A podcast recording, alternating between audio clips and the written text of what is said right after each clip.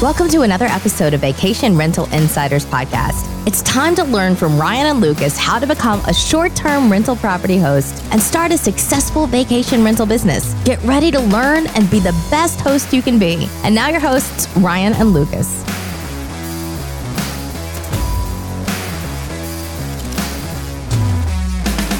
Hey, this is Ryan. And this is Lucas. Back again, another episode of Vacation Rental Insiders. We're doing a little follow up today, aren't we? Yeah, we are. Our last episode that posted was about uh, some, somewhat about unique stays, and I had told our listeners that I was about to head out of town. I was down in Orlando visiting you on my way out, and my next stop was the U.S. Virgin Islands, which I went to. It was awesome.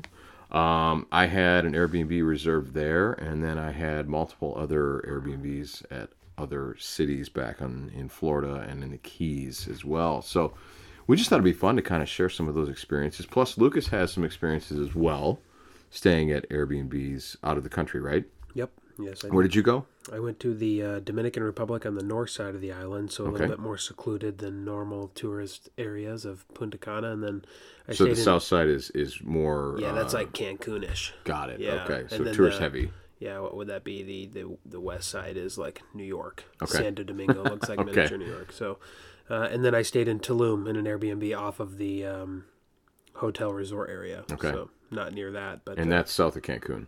Yes. Yep. Okay, very good, very good. So we got a little experience we'll share. Um, it- for to follow up on our last episode, I talked about a place I had booked in the Virgin Islands, and it wasn't really a place at all, was it? No. I booked a tent, guys. Um, it, it's one of the most unique things I've seen. I shopped the entire island's hotels, resorts, and Airbnbs, and I saw what was available on St. John, um, which of course is where the U.S. Virgin Islands National Park is. Um, St. Thomas is great, um, but that's not where I wanted to be because I'm on a mission to see all the national parks. There's 63 of them, if you're wondering, and as of right now, I'm 41 down, so I've got a few to go. Um, but the Virgin Islands was one of them. Um, and of course, the Virgin Islands is a territory, not a state. Um, so it's, it's kind of out of the country, but it's it's in the U.S. national park system when it comes to the national park. So anyway, what I found out was that there was um, an extreme shortage of properties to rent anywhere near the actual park. Uh, everything is kind of on the shoreline uh, facing uh, St. Thomas and quite spendy. And that really didn't do much for me. It didn't really, like, it didn't turn me on to stay at a really fancy hotel on a beach because I'm kind of more of a get me somewhere where I'm a little bit more secluded kind of traveler. You know, I'm not really trying to be urban traveling when I'm on an island, if that makes sense. Um, trying to get out, trying to be away from people. Um, you know, that, that that's not to say that I won't travel in, in an urban area. I absolutely will. I also went to Miami on that trip, and I stayed in some urban areas. I'll tell you about those in a minute. Crapshoot in that area when you book a B&B. But uh, anyhow, so when I was shopping around and I was looking at what was available, and, and especially in the Airbnb realm, there was a lot of people that were basically building, for lack of a better term, they're building little shacks and huts onto their house. Their homes, you know, you look at them, and I'm not trying to be an arrogant American here. But the homes were not great to begin with. They weren't host ready, in my opinion, and they weren't at the level of hosting I would I would have, if that makes sense. I'm not trying to be rude, but even the houses themselves were not even up to the snuff. And then they were attaching little lean-tos, essentially saying, "Hey, you have access to our bathroom, but this is your bed on a platform on the side of our house." And there would be literally, I'm not making this up, there'd be like tarps for a roof over you Oh wow. yeah, it's kind of like, eh, I don't want to stay there. So I ended up digging, digging, digging, and I found in the park grounds there's there's this interesting mix of where there's actually residential and commercial properties that must have been zoned and built on pre-park designation. Gotcha. So you're you're in park territory, but there's developed areas with with bars and restaurants and commercial spots and residential. And so, anyway, there's this really neat little bar um, on a hill called Neptune's Lookout, and the owners of the bar own all this property kind of uh, down this slope and up a hill uh, that's still attached to them. And there's actually a frisbee golf course uh, on the property as well. Um, and they took it upon themselves to pitch a bunch of tents on the hillside, and it actually overlooks Cinnamon Bay. Um, and then from there, you can obviously see St. Thomas off in the distance. It's a beautiful overlook, but you're literally just renting a tent. Genius idea. Yeah, and like I mentioned in the last episode, the listing was very comical and entertaining to read because as a host, and you know this as well as I do, and all of our listeners, you guys will know this as you get going. It is a precarious, um, it- it's dangerous to assume that your guests will actually listen and, and, and read your whole listing. Yeah. They're very bad at that. Okay. Uh, Lucas and I employ a tactic where we follow up with certain prospective guests with a long winded message saying, please confirm Yep. you've read the whole listing or I'm not going to approve your booking. it's like a pre- a prerequisite like, hey, hi, I see you have no reviews. Oh, you made your you made Yeah. your uh, your your account last month. Tell me you've read this listing and, and, and prove it to me. it's almost like we should put a code word in the middle, you know, abracadabra or something right in the middle. Like, what was the word on line 33 of Well, paragraph as a pilot, we get the we get the automated terminal information system coming into an airport, and so they read you all this information, and then it says, "Tell the tower that you've received information whiskey," and that code name changes every hour. Perfect. And so when Forces you, you call, to When you call ATC, they go, you know, you tell them what you want, and then you say, "I have information." I love that. I love that. That's that's spot on. Spot on. So anyway, this the this this host, uh, as I said, it was entertaining reading their listing because it was it was so abundantly clear what you are and are not renting. They were like, "Look, it's it's a tent. Bring your own sleeping bag. Even you're literally just getting a tent. Do not expect anything else." And they did have on the property. They did have a restroom. It had running water and a stool. There is an outdoor shower, which is essentially a hose attached to a, a bracket. you know, it reminded me of my uh, volunteering stint in the Bahamas a couple of years ago. It was the exact kind of shower setup. You're literally standing on a wood plank with, with tarps around you on, on three sides with a removable tarp for a door. That's it. I'm dead serious. And it, you know, it's cold water. Have fun. Make sure it's a warm day when you shower. That's that's all the best you can do. Otherwise, you're getting a cold shower. So those were the facilities they had. There was a grill sitting out there and kind of a faux little outdoor kitchen, which was cool. I didn't use that, but um, I, I think one of the lines in the listing was something to the effect of. Um, Imagine you were hiking through the woods and you stumbled upon a clearing in the woods where there happened to be a tent set up. That is what you're renting. Bring everything else. so that's what I did when I when I left your place, which I, I actually road trip from Minneapolis to Orlando. And once I was at Lucas's place, I, I took apart all my things and put together uh, two backpacks, my large one and a small one and um, I I got on the plane with a backpack and I went with all my hiking gear, all my camping gear, everything except a tent. And um, it was really easy once I got into St. John to hop on a uh, a taxi, uh, which is like a it's like an Uber. What's what's the Uber with uh, a group like uh, the the Plus or something? What do they call it? Yeah, I don't know. I don't use. Uber very often. Yeah, I don't use the big ones enough.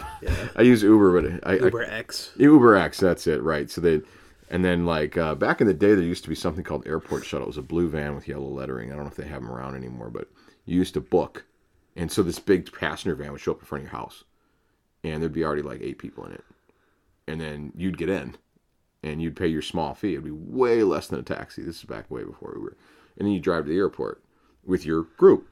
Everybody was going to the same central location, the airport Yeah. this is how this taxi works. so at the dock, you get off the ferry, and there's multiple pickup trucks with these bench seats built over the truck beds. You just get on, and every single one of you just holler where you're going. And these guys, every one of these drivers has like like a, an amazing memory, without fail.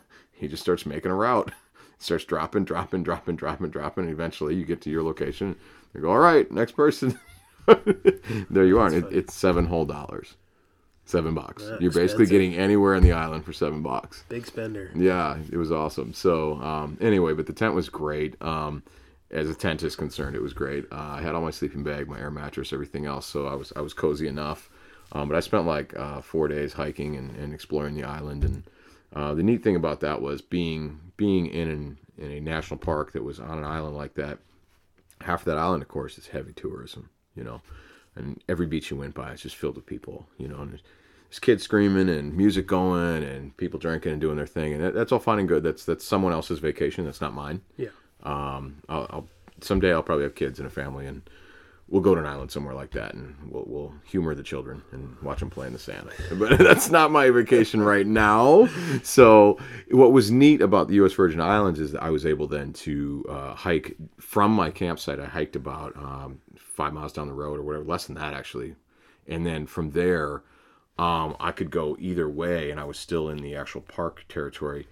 And I took uh, about a six mile hike downhill uh, from the, the peaks where the main road is through the island, and I was on a beach uh, that was about uh, two two miles of, of beachfront um, that was vacant because you had to hike to get there. There's nobody there, and I had it to myself. There was like there was this other beach like part of the park, and this couple like swam over and then swam away. But other than that, there was not there was not one more human being with me, and I was just hanging out on the island reading books and just hanging out by myself. Um, you can't get that without being in an environment um, conducive to solitude like that. And the hike was amazing. I mean, it was it was one of the best hikes I've ever been on. It was like the Dominican Republic for me. You know, the north side of the island just got 24 hour power like two years ago. So they don't have a lot of the Pretty resorts, rustic. Yeah, a lot of the resorts 10 years ago went out of business when Germany left the Dominican Republic um, and left their military and went back, and all those decayed into nothing. Right. Okay. So the the building I stayed at was a brand new building built. Uh, at the end of 2019, and they'd only sold four condos before COVID hit. So nobody bought. The, the island locked down, and uh, the country locked down and nobody bought any of those condos. So when I went and stayed, I was the only person staying there. Now, for those of you who go stay out of you know the country, you know specifically a whole nother country, uh, you know I was in a town called Cabarete, in the Dominican Republic on the north side, an entirely private beach. I mean, there was other there there was like no people, like there's other houses and stuff, but like nobody there. Nice. And so there was like stray dogs running around on the beach Yeah. that were super friendly and wanted you to pet them. Common and- theme in every island I've ever been to is stray dogs. Stray I dogs galore And cats. And it's funny because they all have their like territory. Like Yeah, yeah. they'll bark at another stray Yeah. dog that's on their territory. But I get up in the morning and I'm staying in, and you know, again, this is probably like a 30 unit oceanfront complex, and nobody's there, so I have the pool to myself. Every this whole building's to myself, and Nice. uh, you know the my security guard carried around a machete and a shotgun. That's weird. Um, like- you mean like that was building security? he would like constantly take down yeah there was one security guard that would change over and uh, during the day no but at nighttime the guy that was there at night would have a shotgun with him and uh, and that's a common theme even even in Tulum where I stayed in the Al Aldea Zama community mm-hmm. they had firearms with them as well. Mm. You know in, in in Mexico all the police carry assault rifles. Yeah, yeah, yeah. like it like it's that's their pistol mm-hmm. as an assault Yeah. rifle. So um, he carried around a shotgun. He just looked like your gated community security guard Yeah. with a shotgun. With shotgun. and he had a machete so he kept he kept cracking open coconuts. He would take this big hook and take them off the tree. He'd go to the roof and grab it and watch it go fall down and then he'd bring it to me and i didn't want it but he'd be wanting me to tip him well, you weren't you weren't allergic to coconut milk or anything, were you? no no i drank it but eventually i was like no no no i don't want any more of these stop bringing them to me We good, bro. we good we don't We're need any more coconut water i appreciate it but yeah so you know if you get somewhere that's private like that it's it's super awesome to you know Yeah. just go kind of hang out on your own and Absolutely. That does sound like a great uh, Airbnb experience, especially if um, if by chance a person had like a significant other and they really truly wanted to get quiet time alone. Oh, yeah. that would be freaking ideal. You know. yeah Um, of course, my my idea of a good significant other is someone who would hike with me and camp with me like that as well. I think I think I found a girl who would do that. Pretty sure. she probably would Just kidding. She knows who she is. but yes, that's uh, that's definitely uh, that's definitely a great thing for uh, getting away with someone. If you're not into the resort style, you know, vacationing, a lot of people are. That's your thing. Um, and and then of course on the flip side of it, there's there's also the luxury rentals and versus the the rustic rentals or the solo rentals. Um, of course, you you're the host of many of those. You know, you know what that is. Yep. That's that's that's not that impressive to you. I'm always amazed at what I see in other countries, what they're renting their properties for compared to what I rent mine for. And I'm just like, either I'm like, wow, that's super underpriced, or wow, that's super overpriced. It's never like, wow, that's a good deal. Right. It's either one or the other. And it's like, and I, but I have a benchmark for what I compare mine to. And I'm like, like most of the time though, it's like super overpriced. I'm like, people pay for that? And these people have like seven, eight reviews. And I'm like, Maybe I'm undercharging. That's a there's a chance that's a person who's not really um, experienced yet. And you know, I mean, I could sit here and launch in another 15 minute episode here about about the pricing and the intelligence of, of a high price right out the gate. I think a lot of that is a new host who just got on the platform and doesn't know yet that it is there's a sweet spot where you can stay full at a good number rather than stay at a high number and be at 30% occupancy Yep. do the math, folks. Get your spreadsheet out, figure it out. Beds, you know, heads in beds, they say, right? I mean, you got to get heads in beds. That's where you make your money. Um, if your cleaning people are reliable and are trying to make a living, you need to turn them as well. Yep. If your cleaning person's only coming by once or twice a month, you're not important to them. I promise you. If they're coming by four times a month, five times a month, six times a month, you become part of their life and their livelihood Yep. and they like you because you're helping them make money. Okay. Um, I almost turned down a four month long reservation at one of my properties because that particular listing has one dedicated cleaning person that does not clean any other properties for me. I almost turned down that reservation because of my cleaning person. I cleared it with her. I said, hey, if you lose most of this summer to one guest and I don't see you for three or four months, is that okay? Are you going to be all right? And she said, "That's fine. I'll see you when they're when they're gone." I literally cleared it with my cleaning person. Now, obviously, my pricing was just just right, and that person booked you know uh, a bunch of days because they, they felt like it was reasonable. Yeah. Um, but there's there's that consideration is is do you want you know five guests a month rather than one because you were so arrogant about your pricing you know anyway like i said could launch into a whole other episode Yep. that was an extra minute and a half of bonus material that had nothing to do with us staying at other airbnbs um, so now we have we have let this episode run its course and we have gotten to the duration of this episode we got through a couple of stories i've got some follow-ups to this as well so check the next episode for some of the other stays that um, i've been at and lucas has been at we're gonna we're gonna give our feedback on some other folks airbnbs all right sound good Sounds good. all right. In the meantime, do all the things you're supposed to do. Check us out on Instagram, Vacation Rental Insiders. Find us on Facebook if you want, and then um, like and subscribe. Don't ever forget that as well. In the meantime, be the best host you can be, and go get that money. Go get that money.